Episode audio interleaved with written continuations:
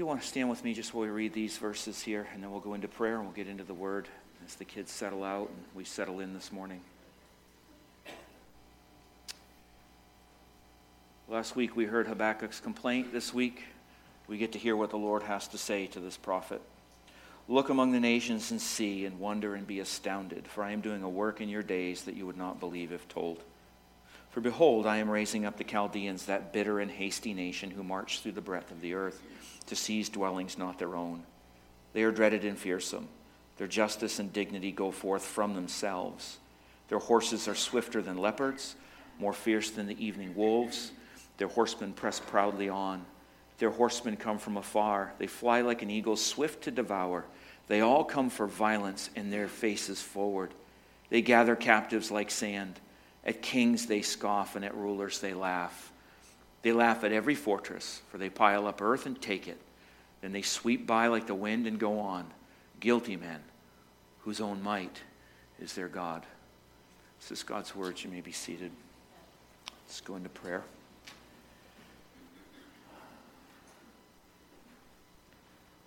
Father, as we just continue on this morning, I pray that you would prepare all of our hearts for what you have for us. Lord, as we just are in worship before you on this day, celebrating the fact that we have the ability because of Jesus to be before you, to thank you, to lift up your name, to bring glory to the name of who you are, the great I am. Help us as we take a look at a hard portion of your scripture. Soften our hearts and open our minds that we may hear what it is we need to learn through what it is your people Israel learned all those thousands of years ago. Father, we want to remember before you this morning just Rob and Kathy. Pray you would bless them, that you would just continue to strengthen them, that you would be with them as Rob is working with his dad. Pray for his dad, that you would just continue to bless him. Pray your peace be with them. For Flossie, Lord, for Shirley, for Jeff, for Taj, for anybody else that is continuing to heal, we thank you first off that you are a God who heals. Sometimes you do it right on the spot miraculously, and other times you do it through the very gifted hands of physicians and nurses. We thank you in both cases, Lord, because every good and perfect gift comes down from you, the Father of heavenly lights. Lord, we want to lift up Brady and John to you as well as they are on the front end of transitions, I know this year, from one post to another and decisions that they need to make. I pray that you would have your hands upon them, that you would watch over them, that you would give them good counsel in their hearts. Lord, and for everybody that serves in this country, that you would watch over them and you would bless them. For our leaders, Lord, that you would give them wisdom. Father, for the church, that we would be given wisdom as well, that we would remember the task that you had given us, what is at hand for us in the culture and the society that we are in. Help us to sort out what we're supposed to do and what we're not supposed to do. Remind us, Lord, of the fact that we make much of Jesus in spite of what this world has to say about him. And we thank you, Lord, for the word that you've preserved for us. And now as we go to it, may the words of my mouth and the meditation of all of our hearts be pleasing and acceptable in your sight, O Lord, our rock and our redeemer. I ask all these things in Jesus' name. Amen. Well, good morning. How's everybody doing today? For those of you who don't like the heat, it's a little bit more bearable, I suppose, today, isn't it? I think autumn came on pretty quickly. It escalated a little bit faster than I cared for it to, but there you have it. I've titled the message this week really very simply, God's Sovereignty. God's Sovereignty. And we are going to be looking at verses 5 through 11. It's all right if you don't have a Bible. It'll be up on the screen. But if you do have one, I would encourage you to take notes in your Bible, and we've provided a place for you as well in the bulletin to be able to take notes. I want us primarily focusing today as we take a look at the Lord's response to what Habakkuk asked last week is that God's sovereignty ought to give us and his people a settled peace in all of the chaos that's going on around us. It's a doctrine that we tend to forget because we are so independent as a people. But God's sovereignty ought to give his people a settled peace in all of the chaos that surround us. We are kept by God, the scriptures promise us, in Christ, most especially always, but most especially as we deal with trials and tribulations in this world. I remember as a kid, I'm sitting down trying to figure out how it is we can understand what we have to look at today. And I remember as a kid, and most of you who are older than I am probably remember this better than I do. I was growing up in the 70s and the early 80s. The constant threat that there seemed to be of nuclear war between the Soviet Union and the United States.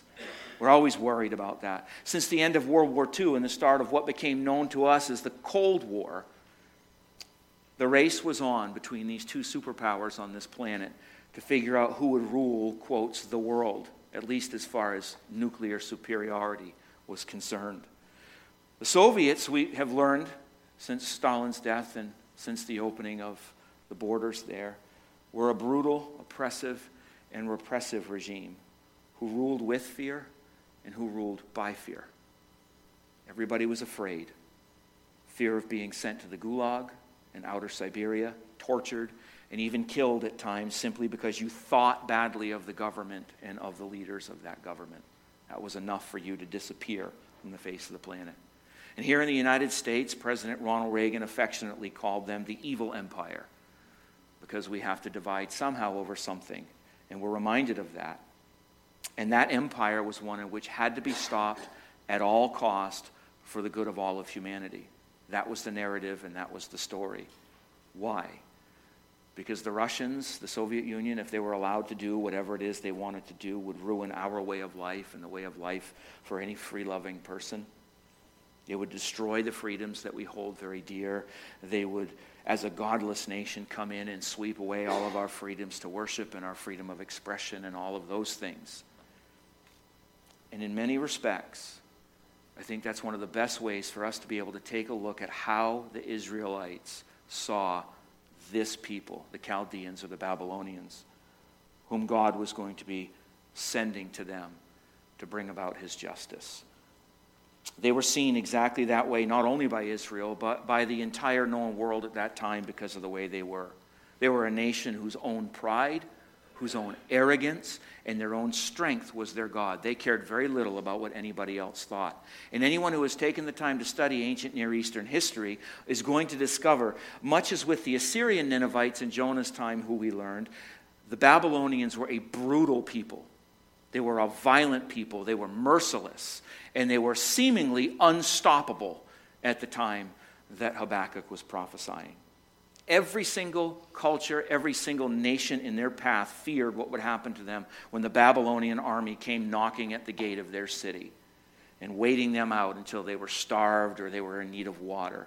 And it is into that type of context this morning that we find ourselves understanding Habakkuk the prophet and in the Lord's response. You see, because Habakkuk's complaint regarding God's seeming indifference towards the violence, towards the idolatry and the injustice of his own people, his own chosen people, is given a response in these verses that is tantamount to the United States being told that the Soviet Union is going to be the one that is going to be used by God to bring judgment against the United States of America because of her injustices and her rebellion.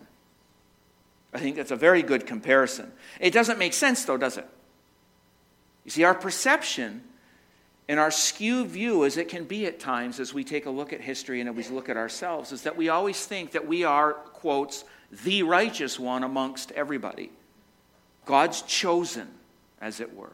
How on earth can he do that to us?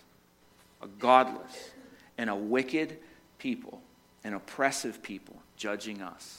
How on earth and why on earth would God do that? Thus, Habakkuk's complaint.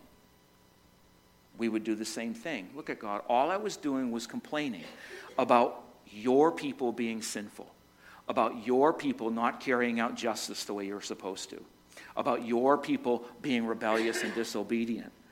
What do you say you just use me or perhaps somebody else who might be a little bit less violent than these Babylonians to straighten out your people? Wouldn't that just work a lot better for us? Honestly, wouldn't you think that? I would. That's exactly how I would think. That's exactly how I would want the Lord to respond to me. Why? Why would we all do that? Well, we're human beings, and we're broken human beings where we are. And we forget far too often about God's sovereign hand upon the affairs of men. and about his good purposes for humanity. And we try to run things ourselves. You see, it makes good sense then here as we get into these verses that God begins his response as he does. In fact, reading right through to verse 6, if we start in verse 5, we find that our refrigerator verse of verse 5 that we learned last week that we love so very much to quote should not be seen in such a positive light as we tend to see it. Look among the nations and see, wonder and be astounded, for I am doing a work in your days that you would not believe if told. Okay, taken by itself, you can make that mean anything you want it to mean, can't you? It actually sounds pretty positive, doesn't it? All right, let's move in that direction, Lord. But you see, that's what we tend to do. We tend to quote it out of its context, and we miss what God is actually going to do here and what it is he's saying to this prophet Habakkuk. You see, because following up with the answer to Habakkuk's complaint of injustice going forth in a perverted way by those who ought to know better, God responds in the most surprising of ways, starting in verse 6. For behold, usually when he starts that way, probably not going to end well. For behold, I am raising up the Chaldeans, or the Babylonians, depending upon your version, that bitter and hasty nation who marched through the breadth of the earth to seize dwellings not their own. Be encouraged, young man. God's going to use a people one would never expect God to use. And it's an unsettling thing. All in order to correct the sin of his own people. We don't like that. As moms and dads, we are very, very comfortable with making sure that our children are disciplined in an appropriate way. And we expect them to understand it because we're their mom and their dad, that this is how it's supposed to be. But when God the Father does that to us as his children, instead of rejoicing because that means that he loves us, the writer to the Hebrews says, we get mad and go, why on earth would God do that? Why would he do that? See, that's an unsettling notion if we think it through for ourselves. And yet, it ought to be a great comfort instead. Why? Well, the sovereignty of God in the affairs of men ought always to be a settled comfort for those who follow him. That's why it's important for us to remember the doctrine of God's sovereignty. We don't need to be theological eggheads, but we do need to understand that God's hand of providence and sovereign care of his people is upon this world. And those who follow him need to find great comfort in that. But instead, our independence, our self-will, our pride, our arrogance, our self-determination often cause us to forget that while we are free to choose, in the midst of that, God ultimately is still sovereign over the affairs of mankind, whether we like it or not. And you see, he does what's best 100% of the time, even when it's discipline. And we don't like that either. Habakkuk is a little bit unsettled with what's being brought before him. Knowing this, knowing that his sovereign hand guides the affairs of men, ought to always bring us comfort. It shouldn't unsettle us, most especially when we are struggling, when we are faced with something that we just don't even know what to do with. We can leave it in the care of God, and we can understand that his sovereign plan and his sovereign purposes will work themselves out. Whether you're in the midst of going through a transition, you're dealing with a huge health issue, whatever it may be, you pick it. We could roll all day long with these things. If we understand God's sovereignty in these things, even in the most difficult of our times, we ought to find comfort in that. To know all of these things, as Solomon tells us in Proverbs, that the heart of man plans his way, but the Lord establishes his steps, is a very comforting thing, not an unsettling thing for us in the midst of chaos, in the midst of stress, and in the midst of struggle, in the unknown of what's coming down the road for us. It's a comforting thing. We are not free from responsibility, and prayerfully, we choose right and we choose wisely. That's why it's good for us to understand that God is sovereign. But to know ultimately that God leads us and guides us in his providential care and in his sovereign hand is important for us. We do our best. We walk in this. And it ought to bring us a very settled peace in the midst of all of this. And this is why, as I always say, it is absolutely vital that we have a strong prayer life and that we have a strong devotional time when we are in the Word. I can't say it enough. I see you for 40 minutes at most a week with this book open in front of me. That leaves you with 167 hours and 20 minutes in a given week that you have to build that relationship with the Lord on your own. Carve out that time to be in His Word. Carve out that time to be prayerful before Him. All I can do is get you thinking in the right direction and feed you what you need to have, at least to get you going for the week. But goodness, if you're depending upon me to get you to next Sunday, you're starving yourself, you're wrong, and you're going to fall on your face by Wednesday at best. Don't. It's vital that you have a good prayer life. It's vital that you have a good time in the Word during the week where you can carve that out. If you don't have even 15 minutes a day for the Lord, I'm telling you right now, you're booking yourself too tight. You're booking yourself too tight. It ought to bring us a deep, settled peace of God's sovereignty. But for now, we're stuck with poor Habakkuk, our friend, here in this book. He's not quite there, any more than in some instances in our life, we aren't quite there, are we? Most especially as the Lord continues with His response to this complaint. Not only are these people coming, buckle up, it's going to be a fun ride, but here's how they're going to do it. They're going to bring all of their might to bear. There's going to be no kindness at all for you. They are dreaded and fearsome, he says, starting in verse 7. Their justice and dignity go forth from themselves. Their horses are swifter than leopards, more fierce than the evening wolves. Their horsemen press proudly on. Their horsemen come from afar. They fly like an eagle, swift to devour. They all come for violence, all their faces forward. They gather captives like sand. Well, that doesn't help Habakkuk out one bit at this point either, does it? But I want us to see a couple things here as we unpack these few verses. The first thing is at the end of verse 7. Let's understand something here. The last part of verse 7 says their justice and their dignity go forth from where? It goes forth from themselves. It goes forth from themselves. Not from God, nor from His command, but from themselves. What that means is that these people are overstepping their bounds. God is using them in His sovereignty to do what He wants them to do. But within their freedom in that, they are overstepping their bounds. They are not doing just what God tells them to do. They're doing what He tells them to do, and then some, and then some more, and then some more. And study of Babylonian history shows us that their arrogance reached such heights that they had written their own laws, and they had made them commandments. And they had basically told the entire known world, in honoring themselves as the greatest nation and the greatest lawgivers and the end all of all things. We rule the known world. Just go back into the book of Daniel and take a look at what happens to Nebuchadnezzar. He who thinks he rules the known world shall eat grass. I leave that for you to figure out. It's somewhere in the middle of the book of Daniel. That's in your lap. You see, in the other words here, what we have is that they were their own gods. They weren't dependent upon the Creator of the universe. And as is often seen down through history of humanity, we need to remember this, because the more things change, the more they stay the same. I continue to say this to my wife at home. It's the same goat wearing a different tuxedo. It's no different. It's no different. Power and pride always go hand in hand. And absolute power always corrupts absolutely. I know that sounds like a quip saying, but it has proven itself over and over again.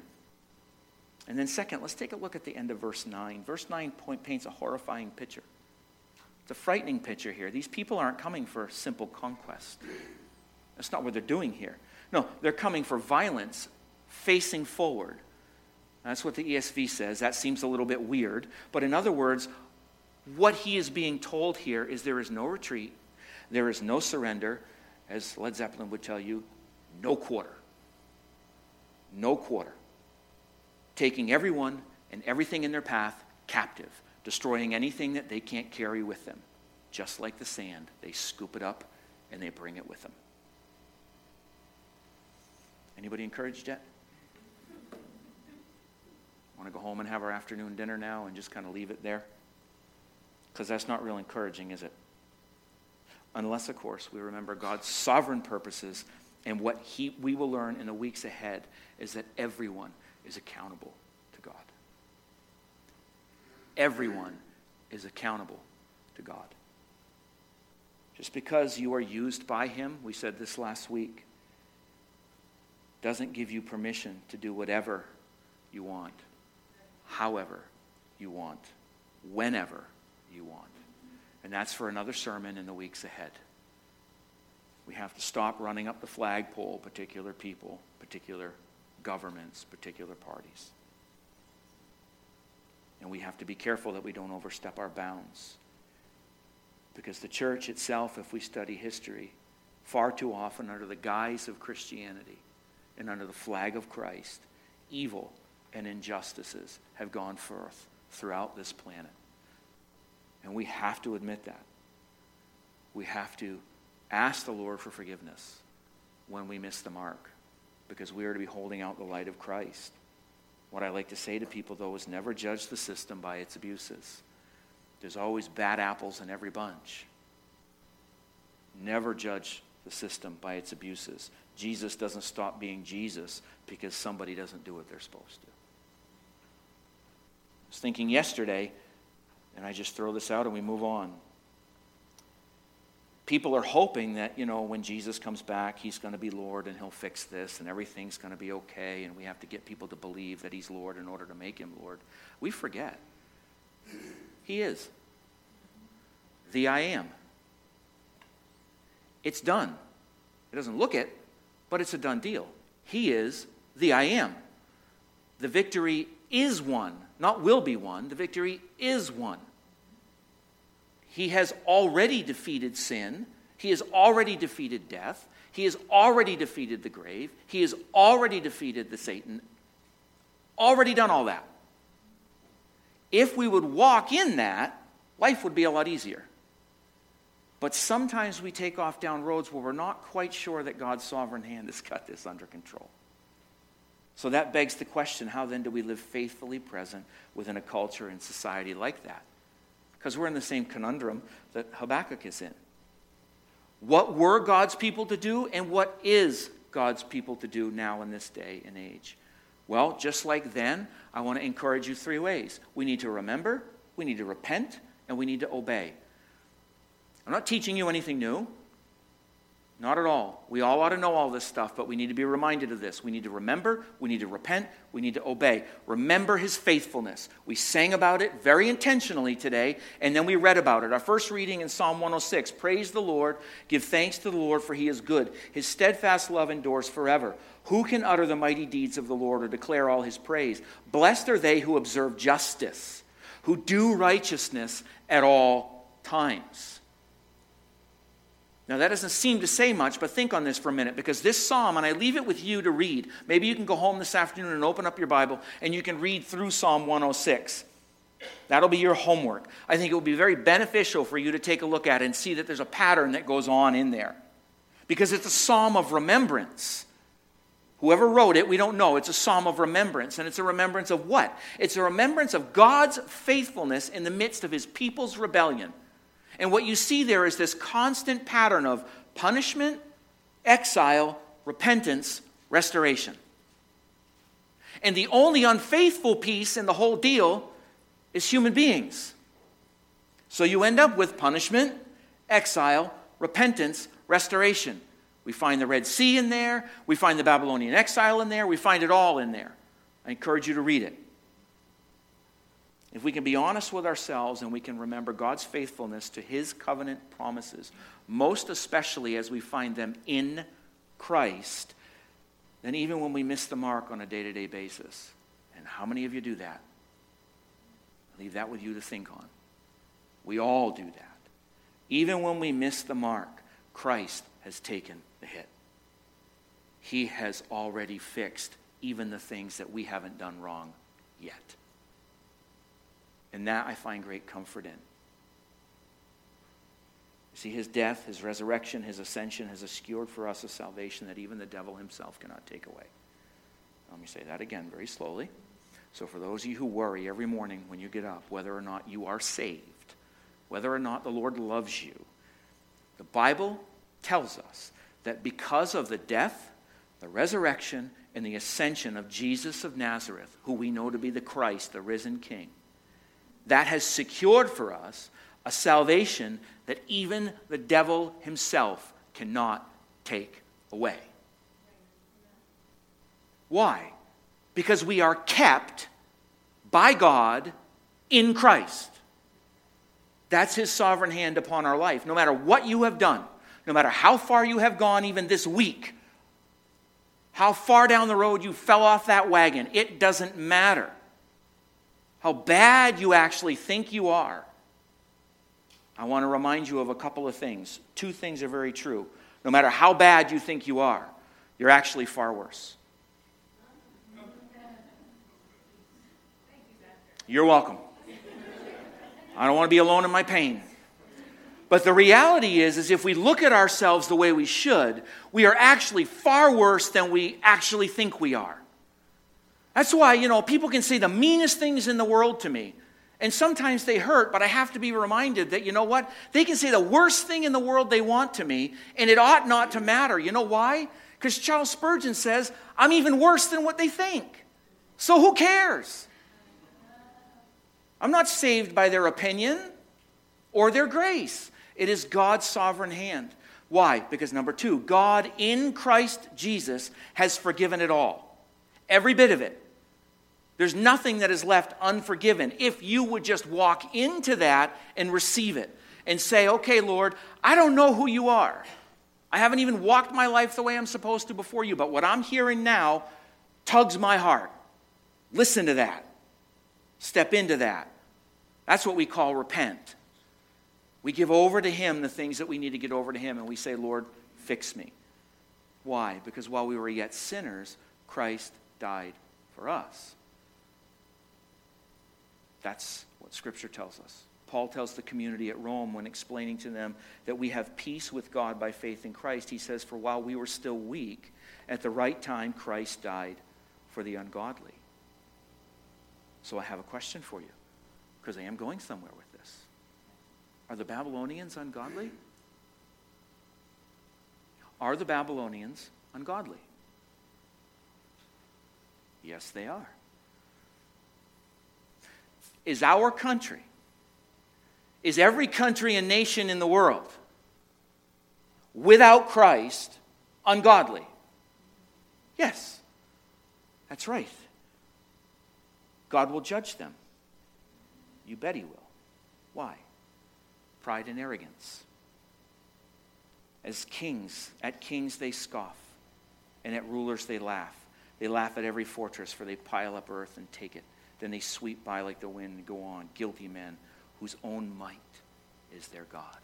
Pride and arrogance of every human race is seen in those two verses. We roll along doing whatever we want, taking whatever we want, thinking we are not accountable. God will bring judgment. But here's the catch. This is the catch here. He wants to save them too. That's the whole purpose to sending the people of Israel into exile. That rebellious generation that constantly failed to do what they were supposed to do got sent into exile. God wants obedience from every rebellious person on this planet. And he will do whatever it takes, up to sending his son to die on a cross, to be buried in a hole, to be raised on the third day, to be ascended on the day of Pentecost, in order that those who are rebellious have a way home. And we are here not so we can gather here on Sunday and hope that they don't contaminate us, but rather that we can launch out into the world in order to share that very truth. Why? Because God wants to save the Babylonians too. Now we need to make no mistake, sin and evil will be judged at Christ's return with no remorse, no anything. There's no recourse, nothing at all. Once that day happens, the books are open. If you have not fallen on your knees before Jesus before that point, you have a problem. And it will be an eternal problem, not a finite problem. But for now, We live in the dynamic tension of the now and the not yet. So guess what we have? We have hope. We have hope. And the church of Jesus in this world is that hope for those who are lost. Remember our mission. Faithfully present within. Seeking the lost, making them whole. It's not tough, but it's difficult, isn't it? It's a little frightening. Paul says this in 2 Corinthians 5.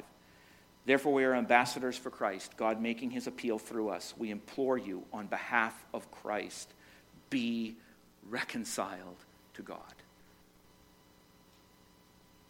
Be reconciled to God. For our sake he made him to be sin who knew no sin, so that in him we might become the righteousness of God. So I bring nothing to the table but brokenness. The Babylonians would bring nothing to the table but arrogance, pride, and brokenness. Really, that's what all we bring. But God's grace covers all of that. You see, the people of Israel were in exile in Babylon. They were ripped from their homeland in a very violent way. Study the history. It was horrible. But it was because of their rebellion that happened. It wasn't because God was just playing games like, Zeus was arguing with Hades and Hermes came over and all that nonsense. No, they were rebellious against the Lord. And in God's sovereign plan, they were to be a light of revelation to the Gentiles. That was what their goal was all along. Isaiah 42, that is your goal. But how are they to do that now in exile? Faithfully present within the culture they find themselves. You think they were frightened? 900 and something miles away from home? Do you know how the Babylonian Empire made sure that nobody tried to escape and rise up and rebel against them? They would take the Israelites, and then they would take another country that they conquered. And instead of leaving them in their own country, they would take the Israelites and put them over in this country, and move this country and put them over here. Completely confusing how they thought, how they lived, and then they introduced Babylonian culture and forced them to do things the Babylonian way. Why would you rise up in rebellion for a country not your own? Answer, you wouldn't. Thus he would move people. Nebuchadnezzar would move them. Faithfully present within the culture they found themselves. They need to be faithful to God, present in the circumstances in which they found themselves, and active within the day-to-day function of their culture for everyone's benefit. Going slowly, because we need to understand this. Took the long roundabout way to understand that in God's sovereign plan in Christ we are kept, and we need to understand that we are the voice for him in this world. So I leave you with what the prophet Jeremiah says to us. He encourages us in this challenge to his people in exile in chapter 29. It's a little bit long, but I want to leave this with you. Why? We have an assignment. And our assignment now is in order that the world will see Jesus. The assignment the Israelites had, you will find out here. So listen to this. Verses 1 to 14. These are the words of the letter that Jeremiah the prophet sent from Jerusalem to the surviving elders of the exiles and to the priests, the prophets, and all the people whom Nebuchadnezzar had taken into exile from Jerusalem to Babylon. This was after King Jeconiah and the queen mother, the eunuchs, the officials of Judah and Jerusalem, the craftsmen and the metal workers had departed from Jerusalem. The letter was sent by the hand of Elisha, the son of Shaphan, and Jeremiah, the son of Hilkiah, whom Zedekiah, king of Judah, sent to Babylon, to Nebuchadnezzar, king of Babylon. It said, now listen to this, it said, thus says the Lord of hosts, the God of Israel, to all the exiles whom I sent into exile from Jerusalem to Babylon. Babylonians thought they did it, didn't they? Whom I sent into exile from Jerusalem to Babylon. Rise up, rebel, take over the country, kill the king, figure out a way home. Any of that there?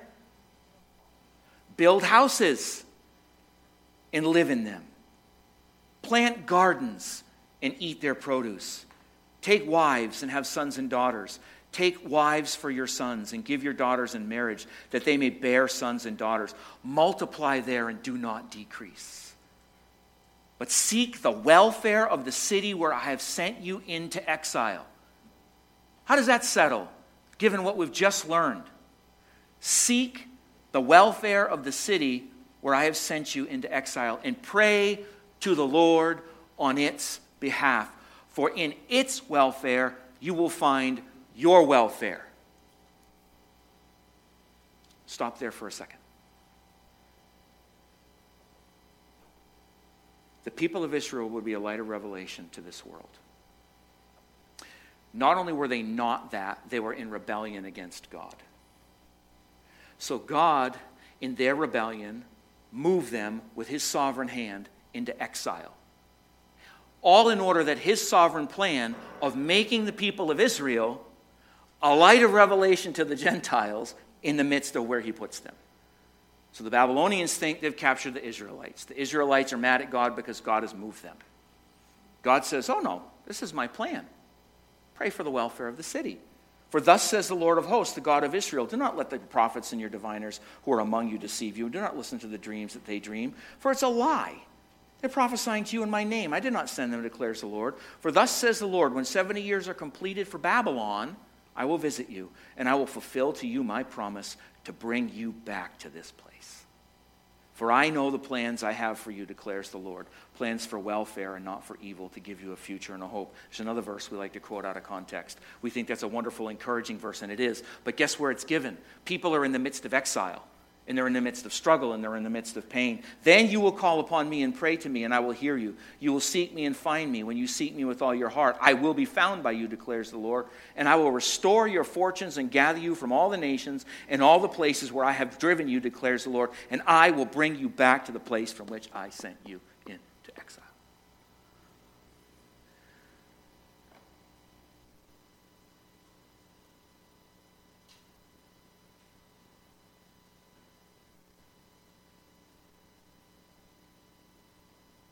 We are in exile. The church in this world is in exile. We are strangers. We are sojourners in a land not our own, the Bible tells us. Everything that's going on in this world, the Bible promised thousands of years ago. We can expect it. We ought not to be surprised.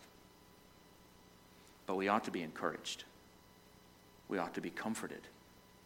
And we ought to know what our task is in this world, and focus on the correct things so that Jesus can be made much of in the midst of a world that is trying to figure out why it is so broken without the very God who created them.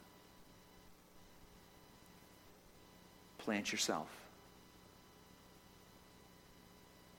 It's unsettling, but pray for your city. Pray for your country. I don't care who's in public office. That's not defined for us. We are to pray for all. We are to love every human being, no matter what. In the midst of that, we are to be a light of revelation to those who are lost, all in order that the world may see Jesus. The Lord will not let us escape our assignment. If we are faithful to him, he will fill us with the Spirit and empower us to be able to do everything he asks of us, that the world may know. Let's stand.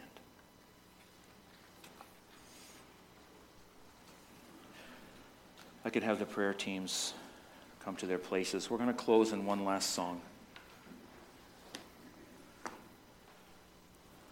But I want to encourage you, if you are challenged today, I know I have been all week, to understand what it is the Lord's trying to do in my life.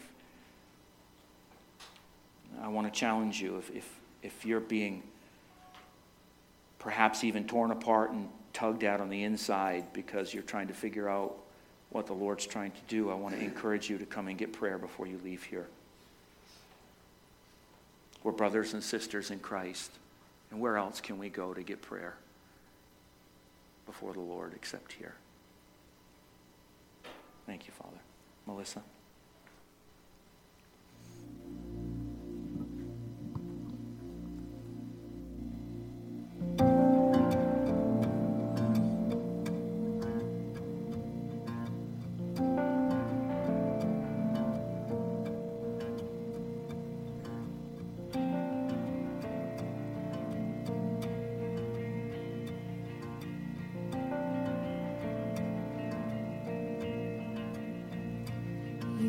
are good, you are good, when there's nothing good in me.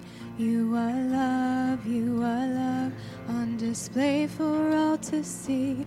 You are light, when the darkness closes in.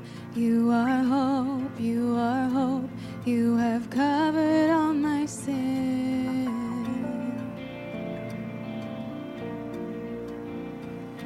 You are peace, when my fear is crippling.